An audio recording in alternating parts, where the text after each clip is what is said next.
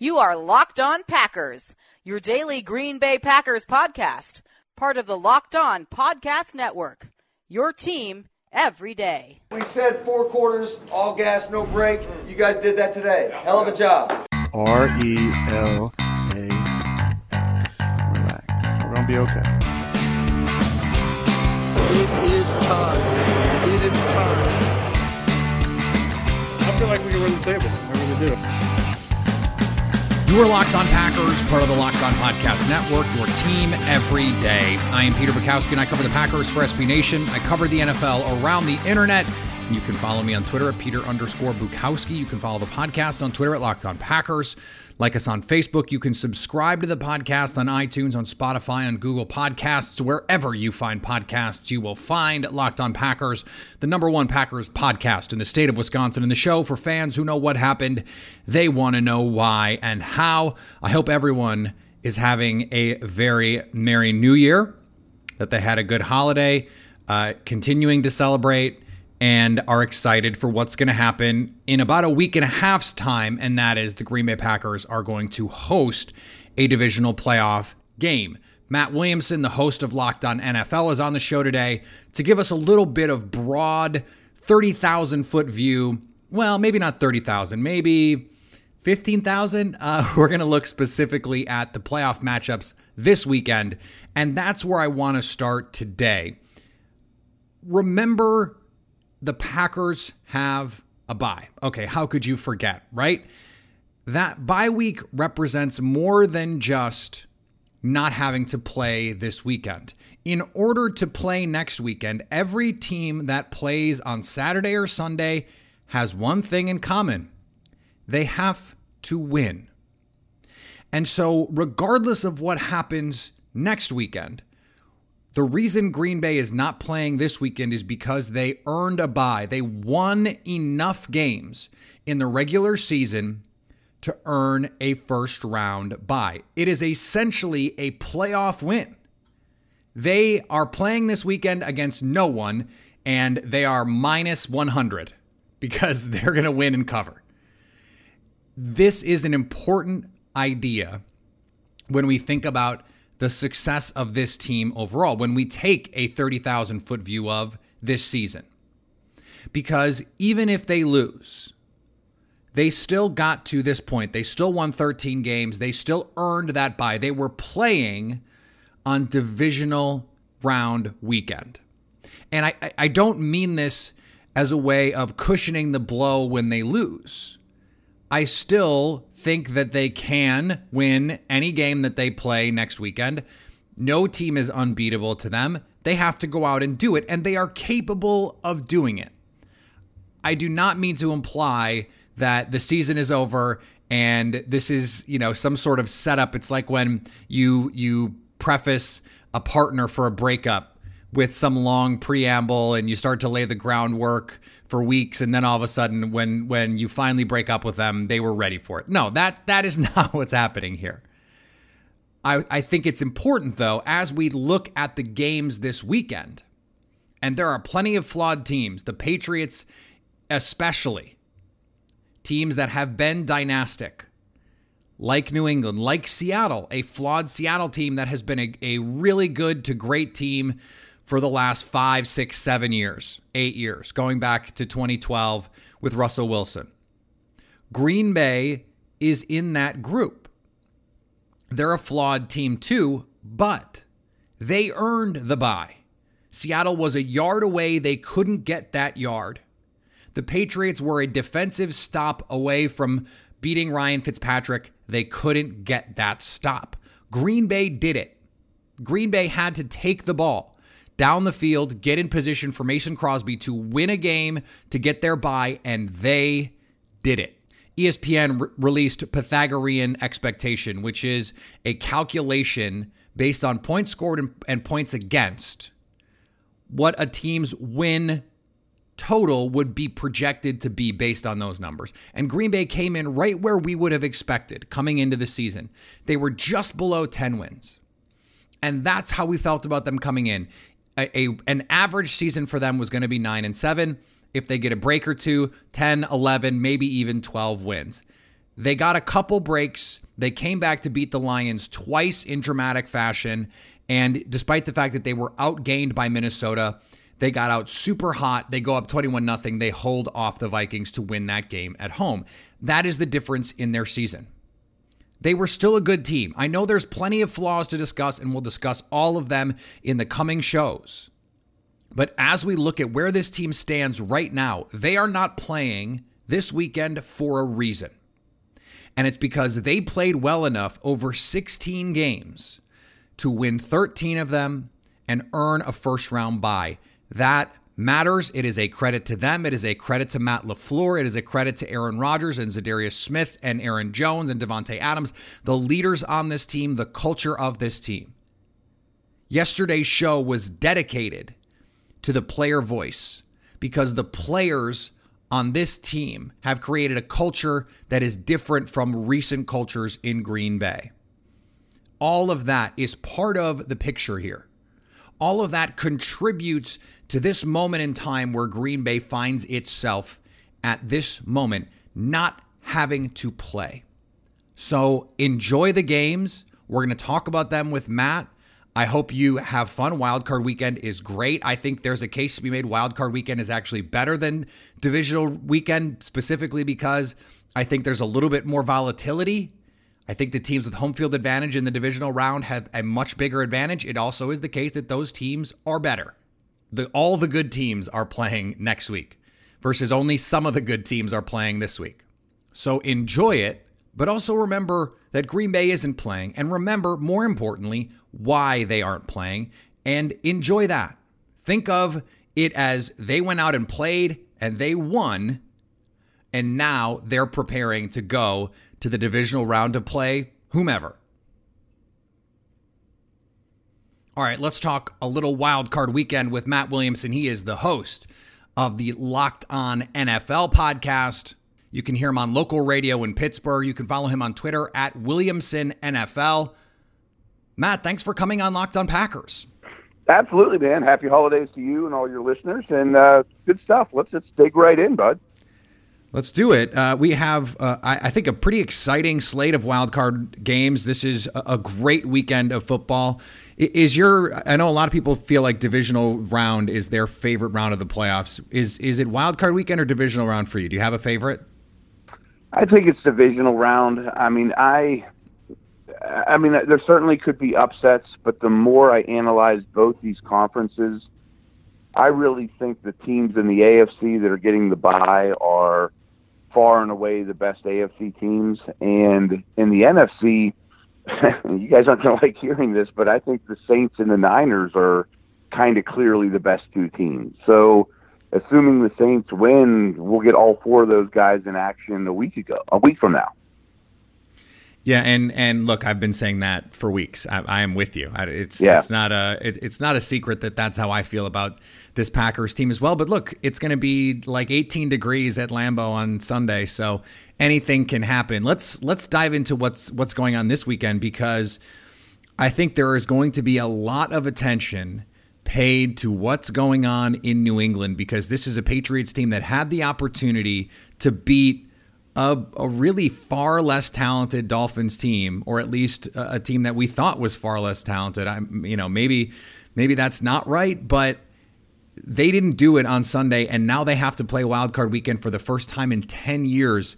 What are you looking for in this matchup with the Titans on Saturday night?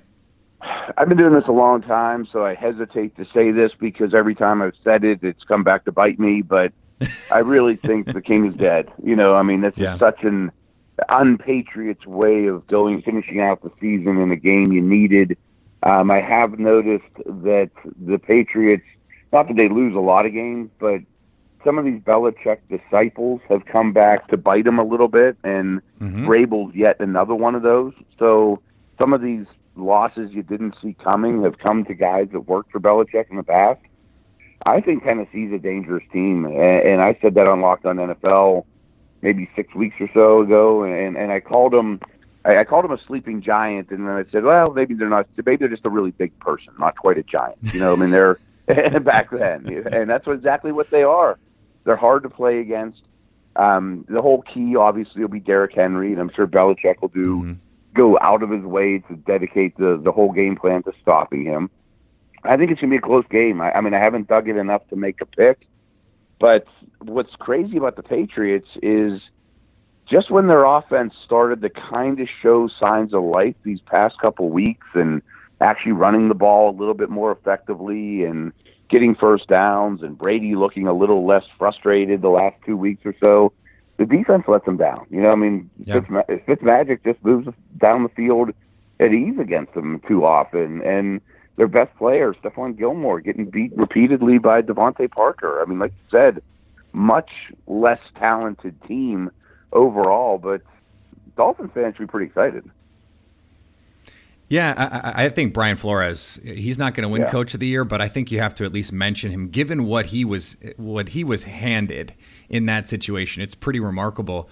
Domonique Farnsworth said, or Foxworth, excuse me, uh, said on Mina Kimes' podcast that he felt like Bill Belichick is going to want to. He always wants to take away the thing that you do best. Well, if you're looking at the Titans you want to stop Derrick Henry, as you said. And when you have someone like Stephon Gilmore who can take out the opposing receiver, that makes it easier to do that. But if Gilmore can't do that, someone like AJ Brown, I mean, he has been awesome as a rookie. It's it would be really hard for them to just say, okay, well, Stephon Gilmore, you got that guy this week because he's not playing well enough right now to just feel confident he could handle that snap in and snap out, is he? That's that's a huge key to me. I mean, I'm really impressed, impressed with this rookie class of wideouts, but Brown stands alone. I mean, I, I think if anyone's going to develop into a, you know, every year Pro Bowl type guy from this class, it's going to be Brown. And I, I hate to compare him to, you know, all time greats, but he kind of reminds me of Julio Jones. You know, I mean, like in that mold, wow. in that style. You know, mm-hmm. um, if if you, but still, I mean, all that being said about Brown, if you asked me that question two or three weeks ago, I would have said well, they'll probably leave Gilmore on an island, and Brown might get a yeah. catch or two, but Gilmore will yeah. probably have the advantage. Was it just a blip on the radar? Did he just have a bad game against Parker, who's also playing well? Or, you know, I guess the key will be watch the first two snaps of the game and see if Belichick trusts them to do that still. My hunch is he will, you know, and if it doesn't work, they'll they'll change things from there. But I mean, they also have a good tight end, Corey Davis. I mean, they have some some other ways mm-hmm. of hurting you. I mean, you can't just take everything away. Yeah, it's true. On the other side, uh, the the Eagles are playing in a game where everyone is going to pick the road team, and that always that always scares me because it seems like every year we say one of these home teams is outmatched, and every year it seems like one of them wins. But given the injuries for the Eagles, I mean, what is the path for them to beat a Seahawks team that we think is is pretty good? I'm not sure if I'm going to pick the road team. To really? Me, uh, yeah. I mean, I love Russell Wilson. Mm-hmm. I just don't know that the rest of that team is in good shape. I mean, I'm honestly, with you, by the way.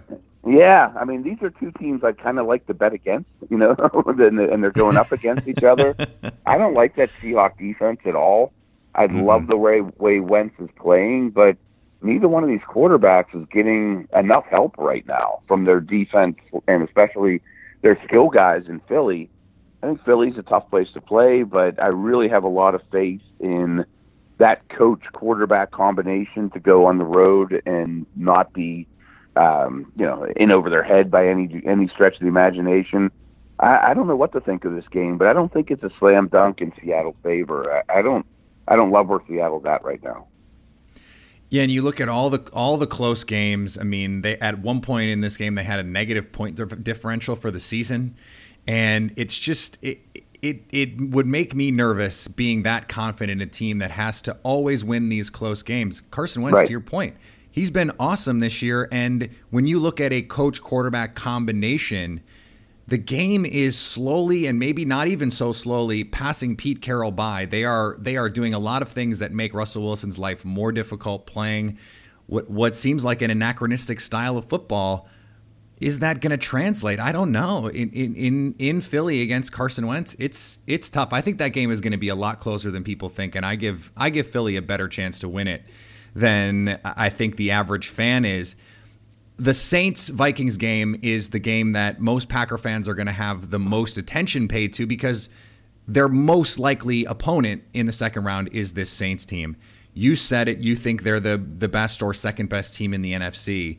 So, what should Packer fans be looking out for from this New Orleans team in terms of ways that they should be watching New Orleans because they could beat the Packers in that same way in a in a divisional round matchup?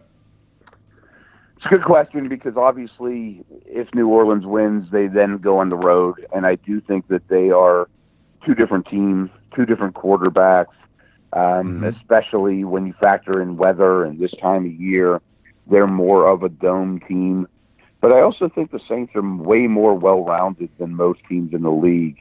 And, you know, some of these old quarterbacks like Brady, Rivers, you know, Brees, a lot of these guys that are up in age, and it really showed last year at this time. I thought a lot of those guys had really hit a wall about this time of the year. And Brees, I think it's working to his advantage that he missed what five games or whatever. You know, he has a little less tread off the tires for being an older guy, and he looks fresh. He looks like he's playing the best of his uh, best of his season. They they can attack you in so many ways. Extremely well coached. Um, just the way they devise offense. I also think Kamara is turning the corner in terms of his health and his explosiveness, and that's bad for the rest of the NFC. Um, they're they're fighting some injuries on defense, but still, it's a pretty darn solid group from start to you know from front to back. Jordan, Davis, Lattimore, all those guys give them star power at each level. Davis is really playing well. Demario Davis. Um, I think they win big, and that's not really a knock on the Vikes or Kirk Cousins or any of those guys. If they were playing the Eagles or Seattle, I would probably take Minnesota. But going into New Orleans is a brutal chore.